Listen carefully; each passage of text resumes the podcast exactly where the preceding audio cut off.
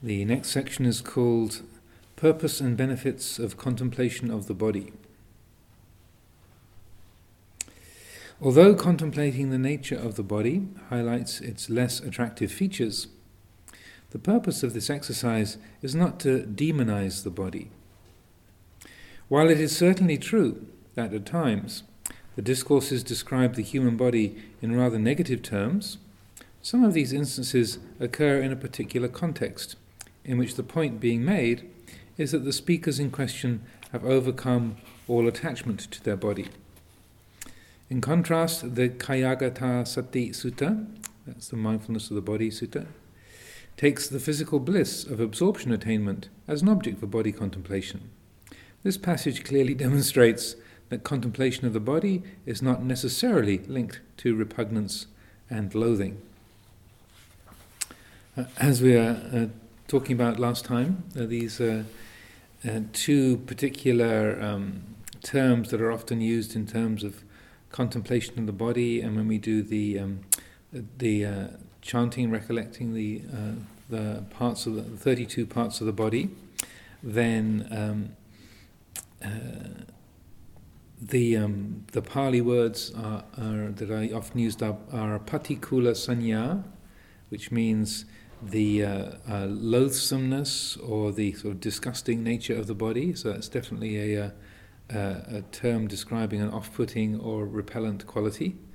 And then the other is asubha, which literally means not beautiful.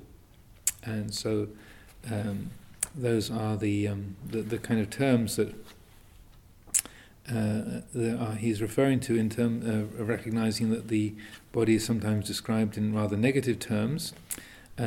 It's also, uh, as I was saying last time, bearing in mind that that uh, they often have the particular role of counteracting sexual desire and the the uh, capacity of the mind and the senses to um, say, uh, view bodies in terms of their attractive qualities um, of other people's bodies, or just focusing on your own your own body in terms of its attractive and unattractive aspects. And as I mentioned, that uh, staggering amounts of, of money, time, and uh, resources, and and certainly emotional energy are spent on on what the body looks like. Uh, that uh, it's a huge concern for the in the human world of and, and is got its own basis in, in nature. Um, uh, that uh, and so that because that's such a powerful force, then these, um, in a way, the uh, some of the most common ways of reflecting on the body are structured to counteract that that force that's uh, as a deliberately casting the body in terms of uh, or seeing the body in terms of attractiveness. Uh, a different practice that I, I, like to encourage in this respect. Um, is uh, uh, to imagine yourself as a different kind of animal, so that if you uh, or if you look at other animals um, in the animal world or the insect world, uh, when you see animals getting particularly excited by each other, like in in the springtime, you hear the birds singing their songs, trying to attract each other. Um, then to recognize, well, that's a that's a very fine robin, but doesn't float my boat, as they say. Like, or that, or this, um, you know, this, uh, these, these flies are very attracted towards each other, but really, I couldn't get that stoked about another fly. Um, if I was a fly, maybe that would that would work. But uh, I, you know, this fly, these two flies obviously find each other very attractive, but that is really not something I can see. I can't take a fly as a sexually desirable object. It just, it's not working. But yet you can see, well, those two flies, they're really fond of each other. You know, they're definitely developing a relationship. And uh, and so, well, isn't that interesting? Because to those to those two, they're absolutely um, uh, uh, attracted to, to, each other, or at least one is to the other. And um, and yet, from your human perceptions, it's like, well, no, it's a fly. It's like an insect. But how could that be attractive? And, uh, I, and there's a wonderful book, uh, another one of these um, sort of popular science books that I, I occasionally recommend, which is called um, Dr. Tatiana's Sex Advice for All Creation. Interesting title. It's by an Oxford University uh, zoologist called Olivia Judson, and it's written as a kind of advice for the lovelorn, uh, like sort of an advice uh, um, page for like a, a, magazine, and it's like, well, I'm a sandfly, uh, and I'm having problems because none of the girls will look at me, and and it, and she's a she's a zoologist, so she's very well acquainted with all these different creatures, insects and animals and birds and fishes, and and so she goes through these different. Um, ways of, mating behaviors and attraction procedures uh, and, uh, and extraordinary variety of ways that, that an, animals of different sorts manage to replicate themselves. And, uh, and it's like a sort of advice for the lovelorn uh, column. And she's, she's very witty as well.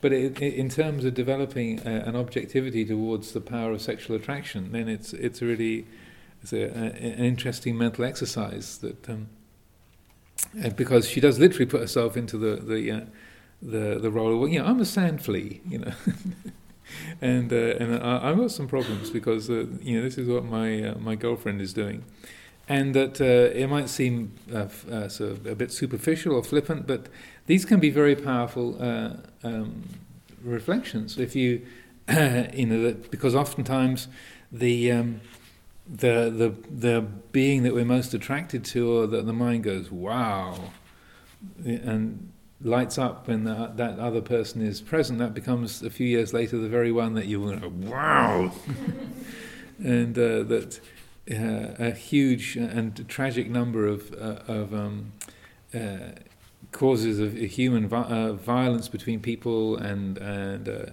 uh, physical harm and, and even murder carried out between people who are married to each other or partners to each other and had walked down the church aisle together, they uh, end up being um, in a, a states of incredible uh, aversion and uh, being in the role of, uh, of teaching meditation and uh, running retreats. Oftentimes, when you, if you uh, are teaching meditation on loving kindness, and it's it's quite striking the number of people when you you suggest a, a reflection like, you know, may all beings be may all beings be happy um, you know, sort of loving kindness uh, to you know all beings of the world.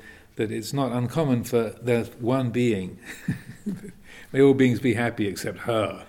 You know, that's that's your ex, and um, the uh, that the, the, very person that you bonded to, him or her, uh, the, in the most sort of deep and strong way, becomes the, the, the object of great aversion.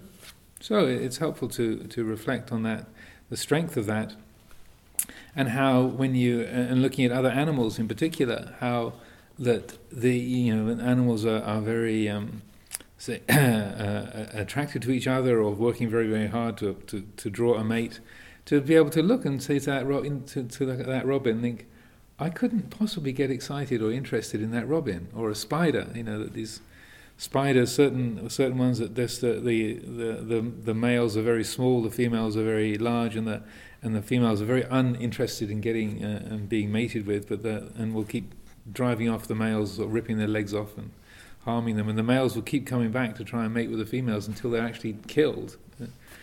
Um, and so something is driving that that little being. Uh, well, of course, to, its, to itself, it's not little; it's just it, it, its own size. But uh, that force that's driving and then you think, I couldn't get attracted. I, well, I'll keep going back to the point where my, li- my limbs are being ripped off. And I know death is coming, but I don't care because, because there's, a, there's an opportunity. And uh, it's important for us to, to uh, say, uh, when to, to get to know that and to see to be able to see that well I couldn't possibly be attracted by that that and say but yeah look that other being is ready to die to get close to this other one, but uh, it's absolutely uninteresting to me. Therefore, when I'm feeling that towards some other person, um, isn't isn't that uh, in a similar category? Uh, uh can I can I see that my fascination with, with this person or uh, the other person is is similarly it seems like, well no no no but no he's really different. Uh, this is this is this is this is something special. This is this is completely unique. This is the, the love that's never known its its uh, like in all the universe. Like, yes. And it uh, it's not to to be suppressive or dismissive but just to put things in a in a context and to get to know the the power of that kind of delusion uh, I often tell a story when when I was a uh, a, a loose living uh, student at, uh, in London back in the 70s. And um, I was at a, a, a, party of some friends, and you know, I was uh, uh a, I was not a, an abstemious uh, um, and sort of straight-laced teenager. I was very much a sort of sex, drugs, and rock and roll kind of teenager. And um, this this particular party, this uh, young woman was uh, all eyes for me, and uh, having a very avid conversation, and uh, and uh, I was quite happy to be given such attention, and we were, uh, we were chatting away with great um, vigor. And of course, you know, I can talk the hind leg of a donkey now, and I could do the same at that time. so, so, we're chatting vigorously away, and she's uh, she's entranced and, and all sparkly eyed. And uh, I, I, did have an I did have some sort of recognition. She did have a boyfriend, and um, but of course that doesn't matter at all. And uh, and at a certain point, of course, you know, there's lots of booze and and uh, other um, chemical assistance going on in the air, and so so chatting away and having this, this avid and lengthy um, discussion, and I'm really enjoying the the attention this beautiful young thing is is paying me. And then uh, a friend of mine came up and said, um, "There's three blokes holding her boyfriend down in the next room. He's got a knife, and he's uh, and he's re- he's very very angry, and he's."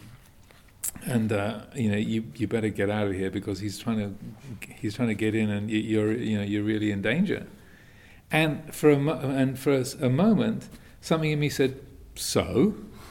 I mean, there's this beautiful young thing who's all eyes for me, and like, well, that outvotes everything.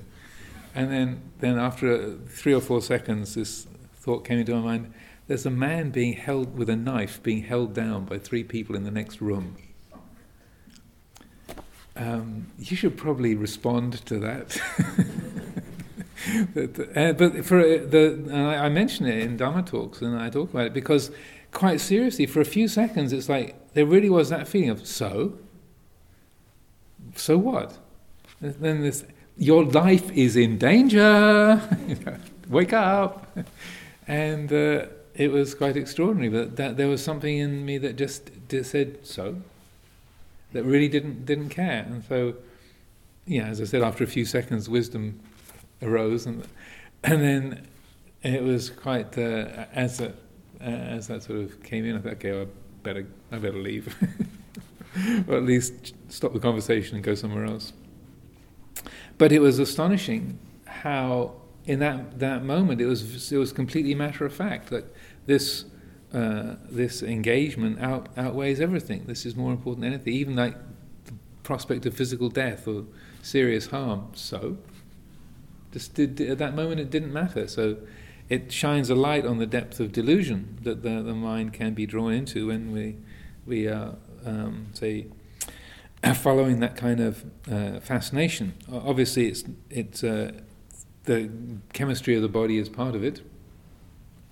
But also, we have a lot of you know, the, all the, the social uh, and um, uh, emotional cues of uh, connecting together with other people and the, the, the, the the wholesome qualities of people uh, that can, people can have in, in a relationship with each other. So it's not to belittle that, but uh, the contemplations of the body and these sort of uh, looking at the um, the off-putting qualities of the body, the the um, asubha.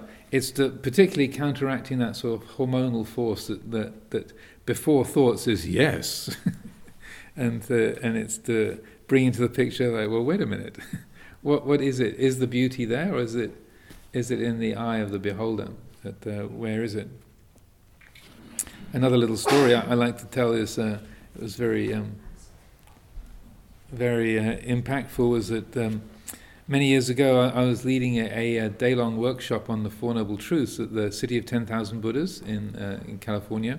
So it's a very traditional uh, Chinese meditation monastery, and uh, Master Hua, the, the abbot there, was very, uh, very uh, accommodating. It's a huge place. It used to be the state mental hospital. It's a huge place with about 80 buildings. And so he would receive lots of um, uh, animals. People would release their, their sort of cats and dogs and, and rabbits and such like. But they also, people would, would uh, release peacocks and peahens. So there was a whole population of, of pea creatures there. And, and uh, during this, this day long workshop, the the pathway between the, the meditation hall where we were meeting for the for the sessions and where I was staying. I went past this little g- garden area. And there was uh, like a a, a, a water garden and. and I noticed this peacock was was um, was walking around uh, in the um, in this little garden, a sort of fenced-in garden area, and very vigorously displaying its, you know, fanning its tail. And got this fantastic way of fanning the tail and then shimmering it, so all the colours uh, scintillate. And um, so I think, well, that's a beautiful peacock, and then go past at nine in the morning, and then you know, going at 10 in the morning, it's the peacock's still there. One in the afternoon, the peacock's still going. And three in the afternoon, oh, the peacock is really, it's really working hard. And I thought, what's, and it's, but it was, all, it was in there all by itself. And I thought, well, that peacock is kind of going around and around. And it, and it's sort of, it looks like it's sort of displaying or it's trying to attract a mate. And I thought, well, there's no peahen there. What's it doing? And I realized, oh, there's this rock. And there was a, there was a, a rock beside the, the pond. I thought, no, come on and there was a rock beside the pond, and it was displaying to get the rock to respond. It thought the rock was a peahen, and, it, and obviously the peacock's were a little bit dim, but it was working. It been working really hard, just trying to get a response from this this rock. That is, it, thought, it thought it was a peahen, and I thought, oh come on, Amaro, you're, you're just fooling yourself. And then I stopped and watched. And I thought, no, it's kind of going around, so going around that way and shivering its tail and saying, you know, come on, honey, you know. I've been working for six hours here. Please, you know, just at least at least look at me. You know, just give me some kind of response. And I felt great compassion for this this poor creature that was just like, and uh, also a sense of yeah, I've been there.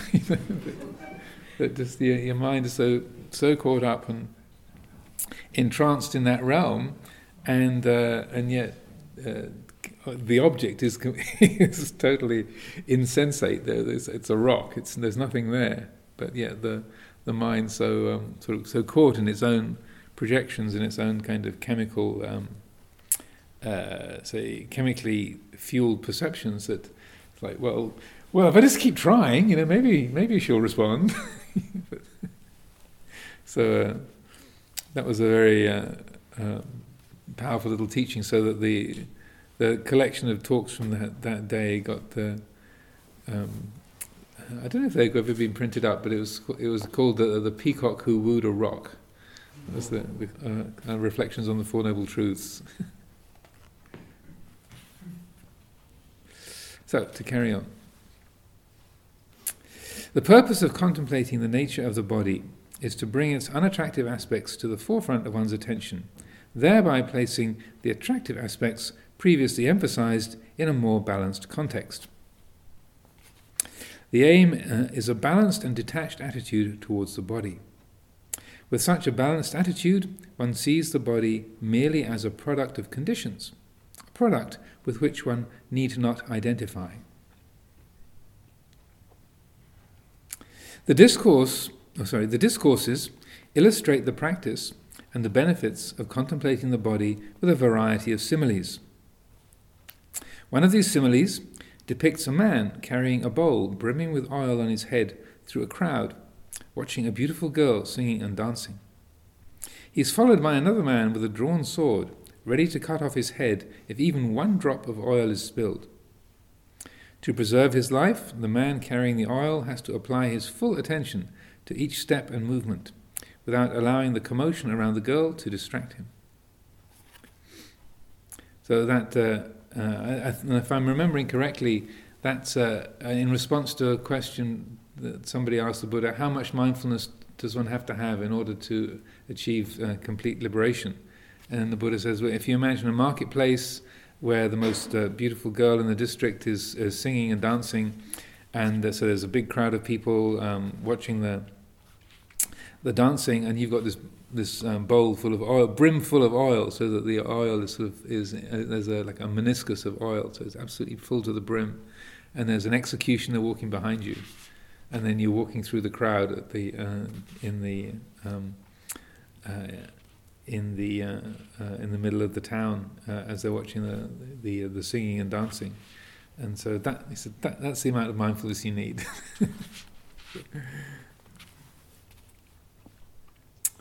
The careful behavior of the man carrying the oil exemplifies the circumspect behavior of a practitioner well established in present moment awareness of the body. The image of carrying an object on the head, in particular, points to the balance and centeredness that accompany bodily activities carried out with sati.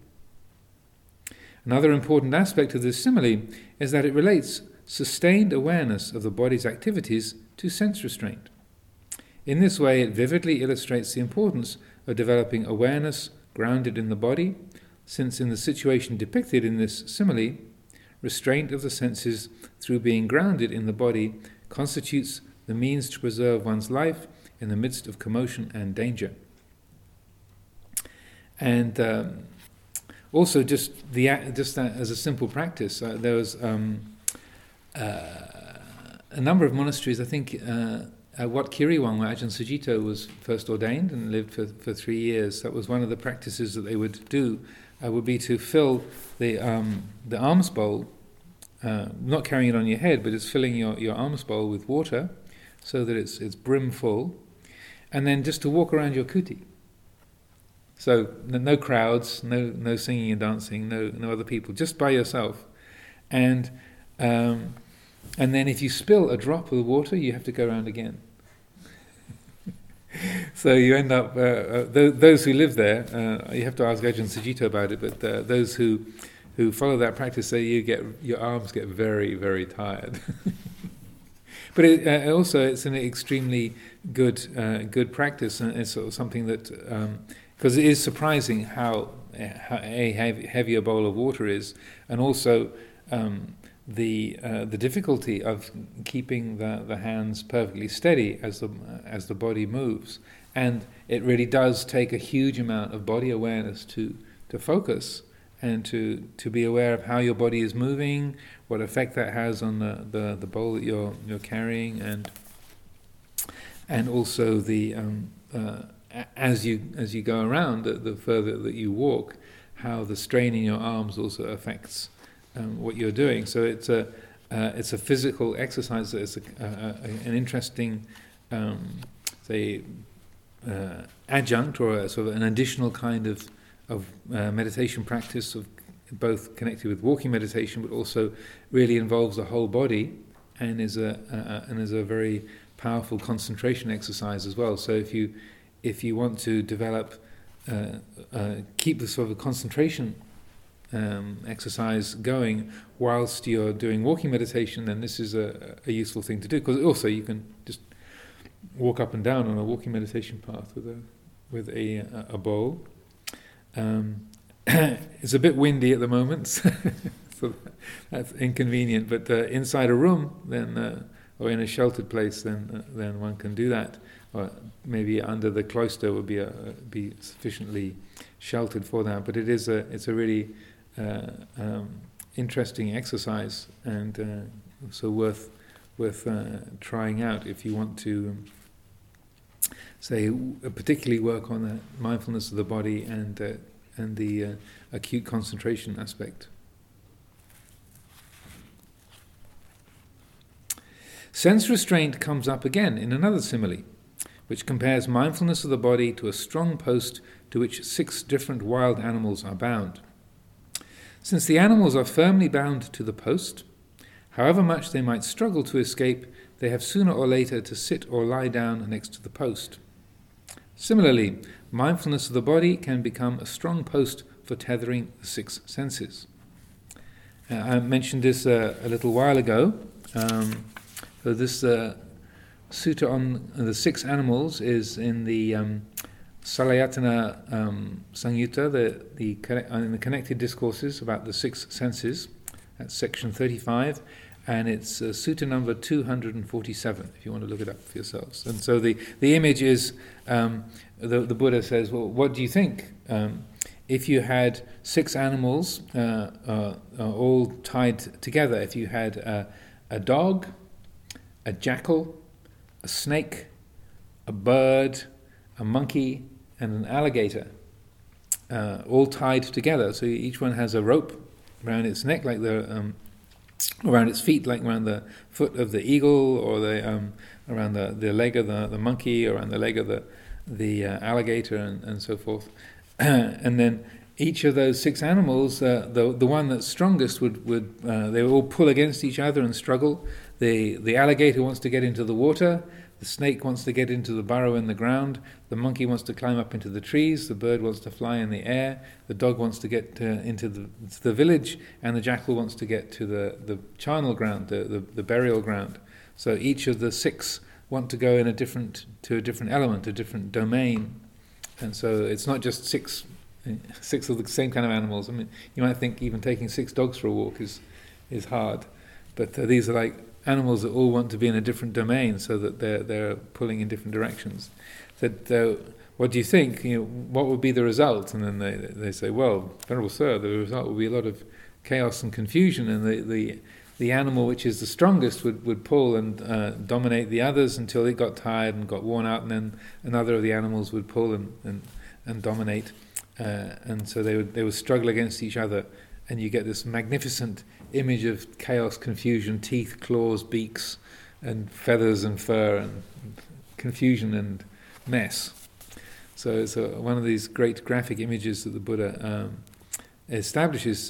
So instead of them pulling against each other and just uh, each trying to go off to its own domain, if instead you took a firm pillar and you pounded that into the ground, and then all six animals were then tied to that, to that pillar, then what do you think would happen? Then they said, well, of course, the, what would happen would be each animal would pull against its rope uh, tied to the pillar, but then as the pillar is pounded firmly into the ground and can't be moved, then each one uh, would uh, struggle for a while and pull against the, their rope, but eventually seeing that there was, they, they couldn't make any impression, they couldn't. Um, uh, say, uh, uh, get anywhere, then they would eventually settle down and, and become quiet. And he said, so the, this is a symbol for the six senses eye, ear, nose, tongue, body, and mind. Uh, and uh, um, the, uh, the, the, the, represent, are represented by the six animals. And then the firm post pounded into the ground is an image for mindfulness directed towards the body, so that uh, when there's mindfulness of the body is established, then the six senses have a, um, a firm basis and uh, can't, uh, say, condition the, the, the distraction and confusion uh, of the mind that comes when, the, when the, the, there is no mindfulness of the body, but the, the, mind, the mind is caught up in hearing, seeing, smelling, tasting, touching, thinking. This similarly compares the mental agitation of searching for sensual gratification to wild animals, struggling to go in different directions. Once the post of bodily mindfulness is firmly established, however, the senses will invariably have to calm down, just as the animals will come to lie down next to the post to which they are bound. This simile points to the benefit of being anchored or grounded in the experience of the present moment through mindfulness of the body. Lacking such grounding in body awareness, attachment and clinging can easily arise. Any particular questions or comments so far? Don't be shy. These readings are for you, they're not for me. So I can just sort of talk several legs off several donkeys. But please uh, do ask if there's things that uh, would like clarifying or. Okay, good. A similar connotation underlies a set of similes in the Kayagata Sati Sutta, which, present which present mindfulness of the body as a crucial factor for withstanding Mara, the personification of mental defilements. Just as a heavy stone ball can penetrate a mound of wet clay, or just as a fire can be produced from dry wood, or just as an empty jug can be easily filled with water, so too will Mara find an opportunity to overpower those who are not well established in mindfulness of the body. But just as a light ball of string cannot penetrate a door panel made of heartwood, or just as fire cannot be produced from wet wood, or just as a full jug cannot take more water, so too will Mara be unable to overpower those who develop and cultivate a mindfulness of the body. Actually, there's a misprint here. It says develop und cultivate. interesting. He's a German. There's an interesting misprint in German there. Those who develop und cultivate mindfulness of the body.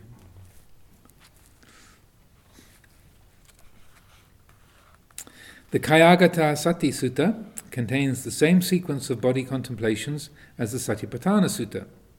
There is, however, a notable difference in the Kayagata Sati Sutta's version of the refrain, which relates body contemplation to the overcoming of worldly thoughts and the development of concentration.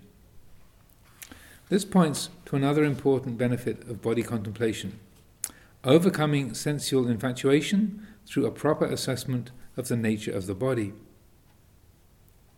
Such waning of sensual infatuation facilitates the development of concentration unhindered by sensual distractions. The Kayagata Sati Sutta illustrates this with another set of similes.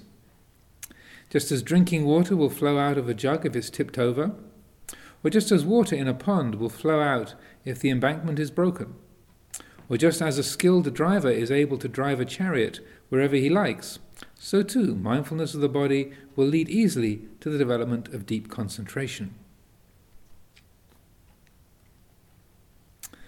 So, also in, in terms of um, the um, uh, that Kayagata Sati Sutta and this uh, aspects of development of, of, concentration, one of the uh, interest and, and also speaking about um, overcoming sensual infatuation. Another interesting sutta to consider is the Magandiya Sutta, which is number 75 in the Majjhima Nikaya. And in that, uh, um, uh, in that sutta, Magandiya is a, um, a, a layperson and quite a, uh, an interested student of the Buddha, but he's also obviously very much a sensualist. He's a person who who likes the, um, the, the, the, pleasures of the senses, and he can't. Uh, it starts off with him being unable to really see what's wrong with, with sense pleasure because it's so nice. I mean, what could what could be wrong with this? It's, it's so pleasant, and uh, you know, wh- why should we have to, to give this up? And um, so there's an interesting dialogue. It's not totally unique, but it's it's uh, not that common. And the the dialogue that ensues the, the Buddha asks Magandiya, so well, Magandiya, um, uh, if you were not a human being, but if you were uh, born up in the Tavatimsa heaven, uh, up in the, the heaven of the 33 deities, and there you were living in the Nandana grove of bliss and um, uh, and, and you had a, a ex, you know, extraordinary, pleasant, beautiful life of a deva of a deva prince there up in the Nandana Grove.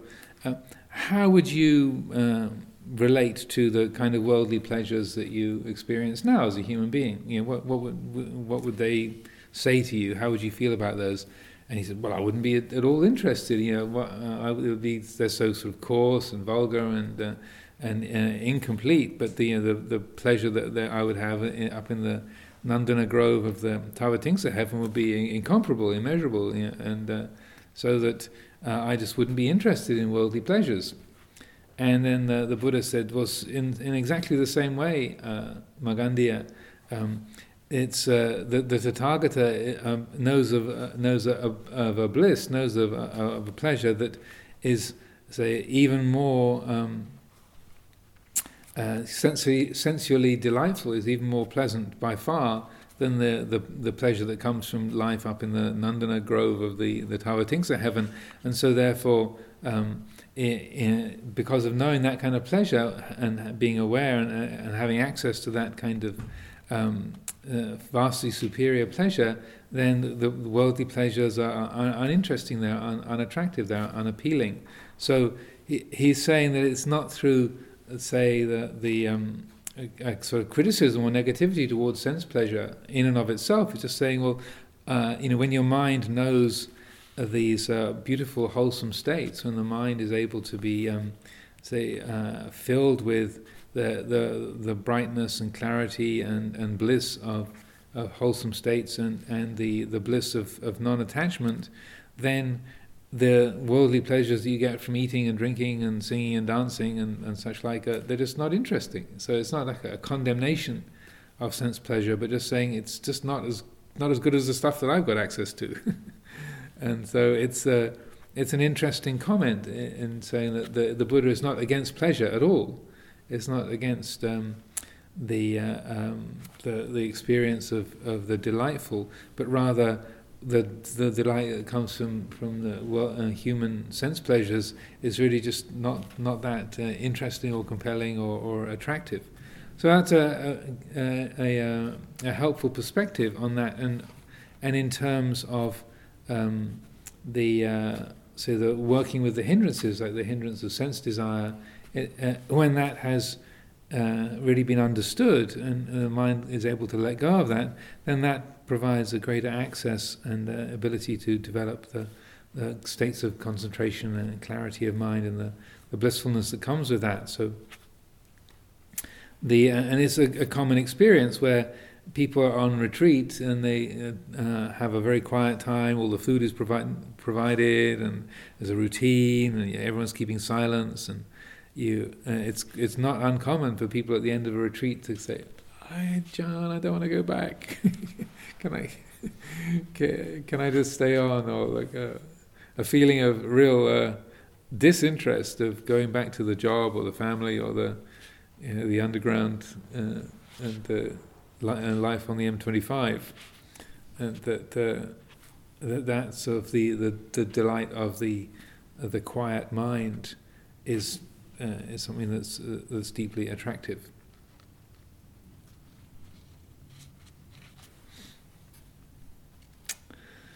Thus, contemplation of the body can become a basis for the development of samatha, or it can lead to an application of sati to feelings and mental phenomena, as described in the Satipatthana Sutta. The fact that a firm grounding of awareness in the body provides an important basis for the development of both calm and insight may be why, of the four satipatthanas, body contemplation has received the most extensive and detailed treatment in the discourses and commentaries. And so, not only is it the biggest part of the Satipatthana Sutta itself, that the um, Kayanupassana, the contemplation of the body, that's like uh, the, the biggest proportion of the sutta is just on mindfulness of the body, but also, as he says, that, that of the four satipatthanas, it, in terms of how it's picked up in other suttas and the commentaries, that gets more attention, more page space than uh, the other uh, the other uh, foundations of mindfulness, the other satipatthanas. This emphasis on the body contemplations continues today in the vipassana schools of the Theravada tradition, where mindfulness of the body occupies a central position as a foundational satipatthana practice. The discourses repeatedly emphasize the great value of mindfulness of the body. According to them, those who do not practice mindfulness of the body do not, quote, partake of the deathless, unquote. Uh, and that, um, that's an interesting collection of suttas in the Anguttara Nikaya. Uh, in the Book of the Ones, you have um, uh, this whole series of very, very similar short suttas where the Buddha says, you know, those who partake of, uh, of the uh, my, uh, those who don't partake of mindfulness of the body don't partake of the deathless. Those who uh, those who do partake of the mindfulness of the body do partake of the deathless. Those who practice mindfulness of the body practice the deathless. Those who um, you know, develop uh, mindfulness of the body develop uh, the, the deathless, and so on. Like a, a whole series of let's see, eleven different, twelve different suttas that that carry on on that, that theme in the Book of the Ones. It's suttas number 616 to 627, if you're interested.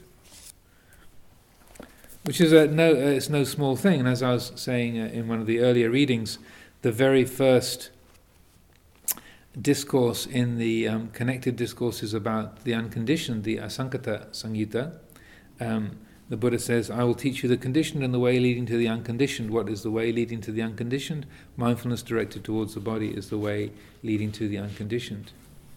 So that that um, uh, really uh, interesting that equating that mindfulness of the body and partaking of the deathless, uh, or, or, the the way being the way to the unconditioned, um, and uh, you think the body, well, this is born and this is going to die, so it's definitely death bound, but yet uh, it's through the, the mindfulness, through that fully uh, knowing and attuning, uh, understanding the body as it is, that then that which is unborn, undying, uh, is uh, facilitated in realize, in being realized. And so, it, it, again, it's no small statement of the Buddha saying those who partake, who do not partake of mindfulness of the body, do not partake of the deathless. Those who do partake of mindfulness of the body do partake of the deathless. So, it's a, um, uh, a, a, a no small statement, no, no small thing that the, the Buddha is stating there. And and if that, if when you when we hear those words, think, well how can that be, or how does that work? That's a marvelous opportunity to take that with you and uh, carry it into the temple and sit on it. how does that work? How can it be that, that mindfulness of the body uh, is the, the path to the deathless? How can that be? The body is born and the body dies, so how can that lead to the, to the deathless? And to, to explore that, to um, uh, examine that. The uh, yes, Andreas. Um, so does this mean that contemplation of the body is also by itself enough to let go of identification with thoughts and with mental states? So can one only look at the body to get an insight into the deathless, even in relation to the mind? Well, it's like the. Uh, in the Kayagata Sati, the mindfulness of the body sutta. You know, it, it, it, it's like mindfulness of breathing that you, you take that as a doorway and then that leads into the development of all the other aspects. So that mindfulness of breathing, it's like, well, watching your breath. Well, it's just watching your breath. What's that? You know, that, that's not that's not up to much. What's that going to lead to? And then the Buddha opens it up, and you realize, oh my goodness, you can watch the breath in terms of the physical body, you can watch the breath in terms of feeling, you can watch the breath in terms of mind state, you can watch the breath in terms of the nature of Dhamma itself. Oh look, you know, there's a whole there's a whole universe in there. So there you, you but there you're already watching feelings and mind as well, aren't you? So I'm just wondering if only watching the body by itself. So just watching the breath for example, the four first parts of the Anapanasati Sutta that pertain only to the body, mm-hmm. and not going beyond that, and just sticking with that, can take one all the way if one never actually observes feelings. well, you can try it. you can. I. I. I mean, they. Uh, I'd see it more as an access point. That's that when the Buddha says one who partakes of mindfulness of the body partakes of the deathless, it's more like that's because it, it's not just uh, the world does not work in in neat and dis, uh, and discrete packets. They uh, that uh, things overlap, and even in the physical world, you can't you know you can say this electron and that proton are separate. Well, they're not really you know, in terms of uh, well, you can, you can theorize it and say, well, yeah, on one level they are, but another level no. Everything overlaps everything else.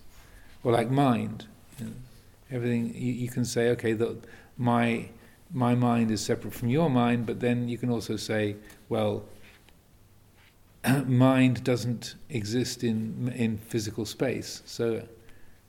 I, only the, the physical body relates to three dimensional space. The mind doesn't have any place where it is or it isn't. So therefore our minds must be overlapping, so they're not separate at all. So, you know, so what I mean, I'm not trying to confuse things, but when we try to make clear, di- so little neat divisions, say, I'll just focus on the body and not focus on feeling. Well, good luck. Because everything that you know about the body is, is through perception and feeling. You can't just slice it out. You know, it, it, just doesn't. In a theoretical world, you can, but this isn't a theoretical world. So, uh, so the way I, I, read it is, is in much more sort of. You, you're focusing on that and sort of making that the doorway. Okay, I'm just going to attend to mindfulness of the body, and then you just see what it leads into. Like you make that your the doorway that you're you're going through, but then the doorway opens up to the whole of the Dhamma. That's how I see it. Anyway.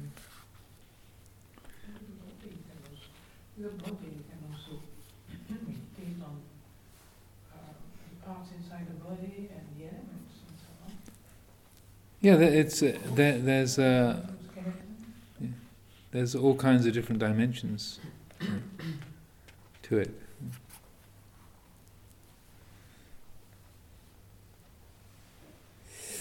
Mindfulness of the body uh, is a source of joy, and that's also from the Anguttara Book of the Ones in the same section, and can be truly considered to be one's best friend. That's from the uh, Theragatha, which was a, a, statement made by Ananda after the Buddha's uh, parinibbana. And so mindfulness can be uh, can be mindfulness of the body can be truly considered one's best friend. A verse from the Theragatha even reports a monk reflecting that if he were granted only one wish, it would be that the whole world might enjoy unbroken mindfulness of the body. Interesting wish. uh, very compassionate and thoughtful.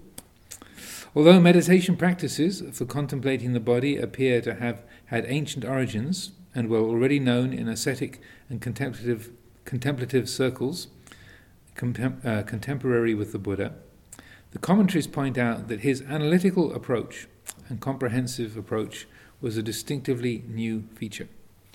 So this was not uni- unique, it was not like the Four Noble Truths or dependent origination, which were, um, say, uh, launched as a, a form of contemplation by the Buddha, but uh, these different kinds of analysis of the body and contemplation of the body were, were already existent in various different ways, but the um, commentaries point out that the, the, Buddha's approach was distinctively a, a new feature.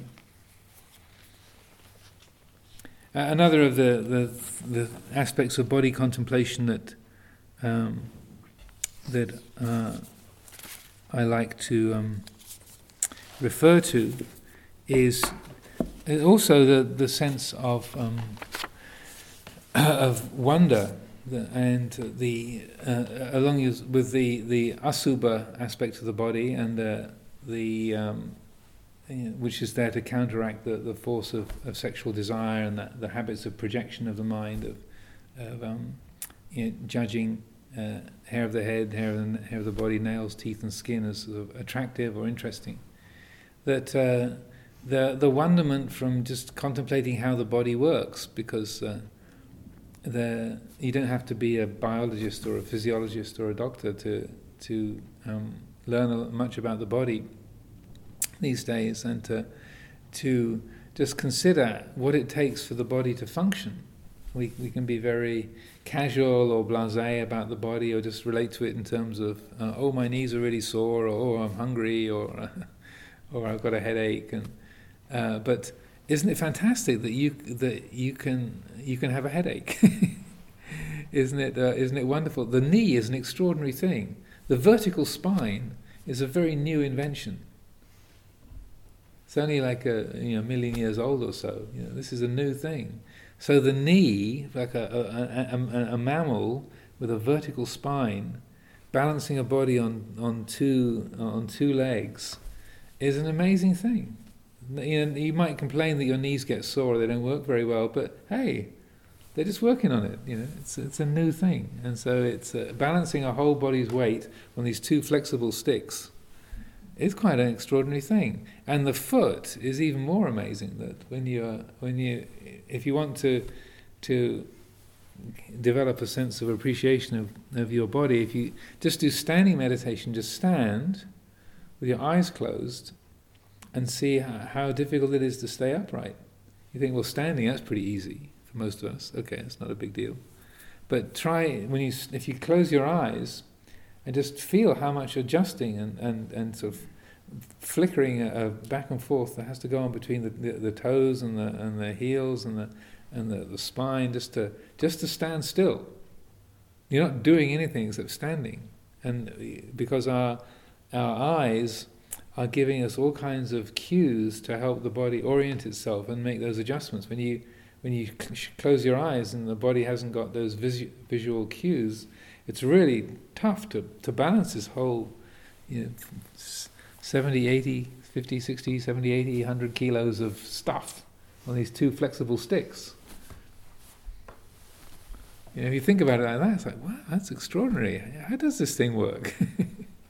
and so, you know, I did I did do a degree in physiology years ago. I mean, it's nearly forty years ago now, um, and I, I, did have a lot of that sense of wonderment. I, uh, sometimes you just stagger out of one of these uh, lecture theatres and you think, how does this work? You know, I, I, I sort of see myself walking down the street or see other people walking walking along and thinking, how do we do it? How do we even see or hear or stand up? It's just, there's so many things that could go wrong.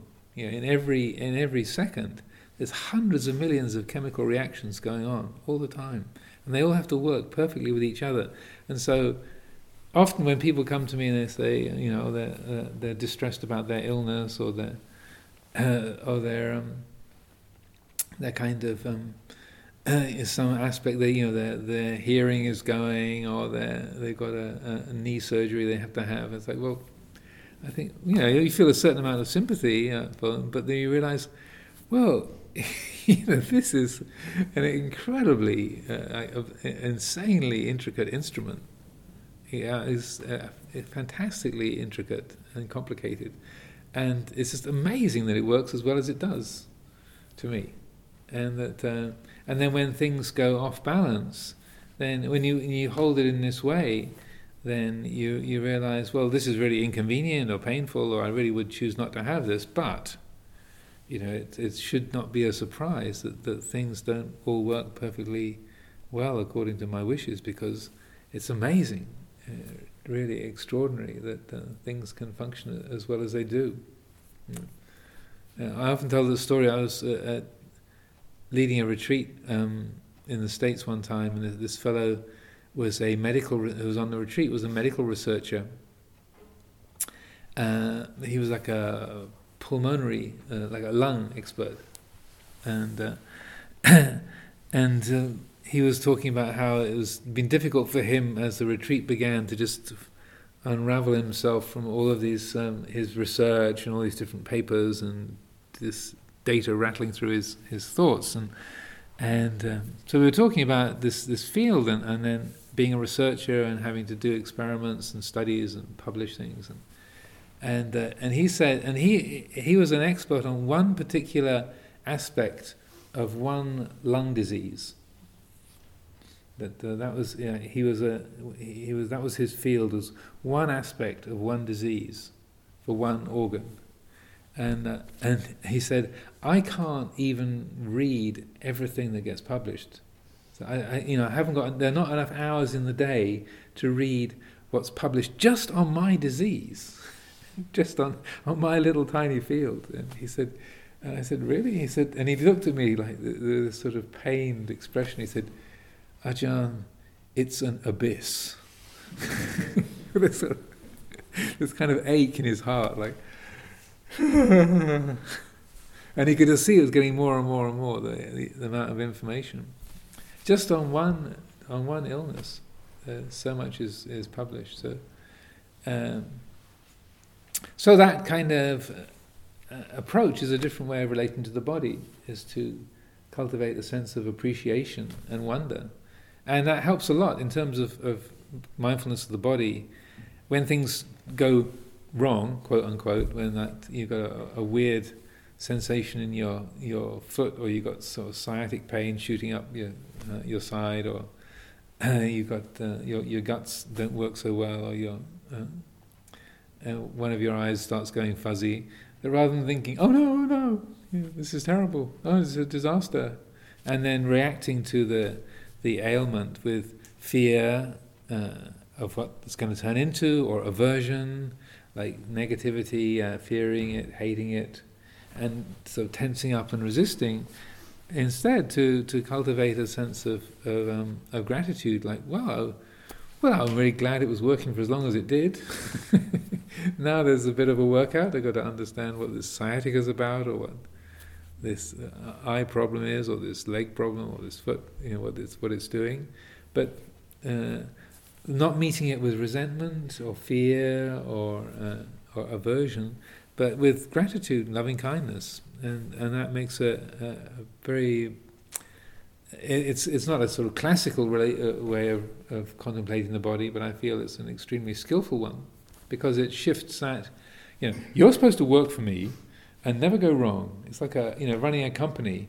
Like no, you're all supposed to show up on time and work really hard, do your job perfectly, never complain, never make any mistakes. and always be happy, right? Yeah. And always do your job well. Like you know, who's who's ever run a company like that? You know, it's in, like, it's insane. You, would never ask that of any any, or you never expect that of anybody that's working for you. But we expect that. That's how we relate to our body. It's like, what do you mean you got a, you're sore? You know, what do you mean my my nose is running? No, that's that's really inconvenient. what do you mean my you know, my energy's run out? That's that's not right. Stop it. so uh, I really encourage a sense of uh, you don't have to start reading anatomy books or physiology books and such like. I mean, they've got quite a few in the library, but just to uh, consider just even what a single cell, like an ordinary, like a muscle cell or a skin cell, uh, or a, uh, a, cell from your your small intestine, what it, what it is and what it what it does, how your hearing works or your eye, you know, the the uh, rods and cones in your eye that help you to see in dark and light and color, and how your ears work, just to just to look at one little thing and and uh, to realize, my goodness, this is amazing. Uh, and to cultivate that sense of appreciation, gratitude. And it changes the way that we relate to the body, which uh, on an instinctual level we basically ignore the body until it starts hurting. you think that the, the thing that stops our chin from scraping along the ground when we want to get from A to B, it's like the, the sort of uh, it's like the, the supposed to be the uh, obedient servant that never causes trouble or gets upset. But like like uh, any of us who've been in a role of service know that we like to be appreciated, and it's it's uh, it's uh, it helps if the boss is kind and accommodating, and and when you get things wrong, then the the the boss is is friendly and compassionate rather than you know angry and demanding. So that's my thesis about uh, body contemplations, and I think we go on from here. Next time we'll be beginning mindfulness of breathing. I think yes, mindfulness of breathing is where we go to next. So, any final questions, comments, reflections? Yes. I think I misunderstood whole point of like. I'm I'm so glad to hear what you were talking about the appreciation of body because I, I, I now I realize that I misunderstood like uh, this teaching from Buddha because I thought that uh, my body or my sensual desires or sensations are kind of a hindrance. So I have to overcome it. Like I have to, what is it? I have to really push it like away. Like I have to go against it that's how I thought about this practice. But when I'm listening to your talking about the appreciation of the body and the, the realize, like realizing the wonder of body functions kind of really fresh to me. Like now I realize that I misunderstood home like a lot for a long time because I thought when I when we did the sutta about the body, the points like a like it, it, it felt like a very, what is it, gross, dark, and something. Well, there, there is that aspect. I mean, there, there's different elements in there, both of the the need to counteract the, the delusory quality of sexual desire. Just like the, the very person that you are you're sexually attracted to, then a year later you can want to kill them. You know, I mean, it's like there's a uh, um, uh, to recognize, yeah, that's a deeply delusory force that's at work there. You know, that to, to relate to another being, that one one one moment this being is the most desirable thing in the world, and then sometime later this being deserves to die because of them upsetting and and hurting you and being a, being sort of wrong and bad in some way in our perceptions. So that there there are those practices that, that are very specifically designed to counteract that that kind of delusion, like I was describing at that party when I was a 19 year old or whatever. That uh, yeah, that's that's a force to understand and to learn how not to be swept up by, because it's so powerful. But uh, as a counterpart to that, it's like, but then we don't need to hate that or fear it, but just un- to understand it. And then when we, when it, we can understand it, then um, we can relate to the body in a much, a very, very different way. So that there are different uh, elements that, that are, are, are there.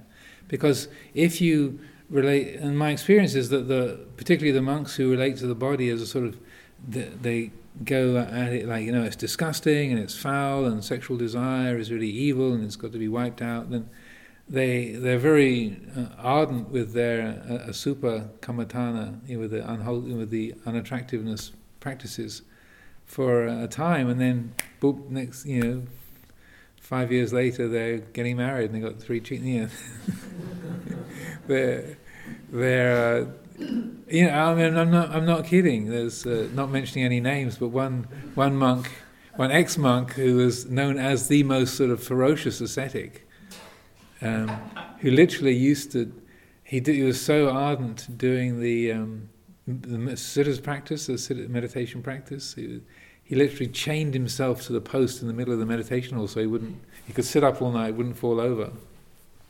The other monks, the abbot was trying to get him to cool down a bit. But uh, he, after more than 20 years as a monk, he, he disrobed and uh, got together with a 19 year old. You know, hmm? Yeah, it's just uh, uh so, uh, and he was famously ascetic, like notoriously ascetic, and Ajahn Sumedho would sometimes describe him uh, like looking in his alms bowl at the food, going, this kind of, this kind of making these these kind of grimaces, disgusting. And so, you know, not to make too much fun because I certainly haven't, you know, conquered sexual desire in a, in a, in a, any kind of comprehensive way, but to understand that how it works if you just sort of fear it and push it away and try to sort of hate it and suppress it, then you just make it stronger. And you can, it's like a, a, a kind of um, dictatorship. Through a dictatorship, you can suppress the forces, and, you know, control things for a certain amount of time, but then the underground is busy. yeah. They're, they're, the underground is busily at work, and then as soon as your control slips, and whoop, yeah, off it goes. So the the uh, there's a, a, a, extraordinarily skillful balance that needs to be found, whereby there's a capacity to understand sexual desire and to, to know it. Okay, I know what this is, and I know where this is going, and to be able to to to say no, and that's not going to be followed. I know what that is, and, and, and not, I'm not going to follow it because it's going to a place I don't, you know, I, I don't want to go to but without fear, without aversion, but just like, no, that door, not that door, that door. And that that's one of the um, great skills of Dhamma practice, and, like, and what we call practicing Dhamma in accordance with Dhamma, rather than practicing Dhamma in accordance with fear or self-view or, or uh, aversion. Okay, that's enough for today, I think.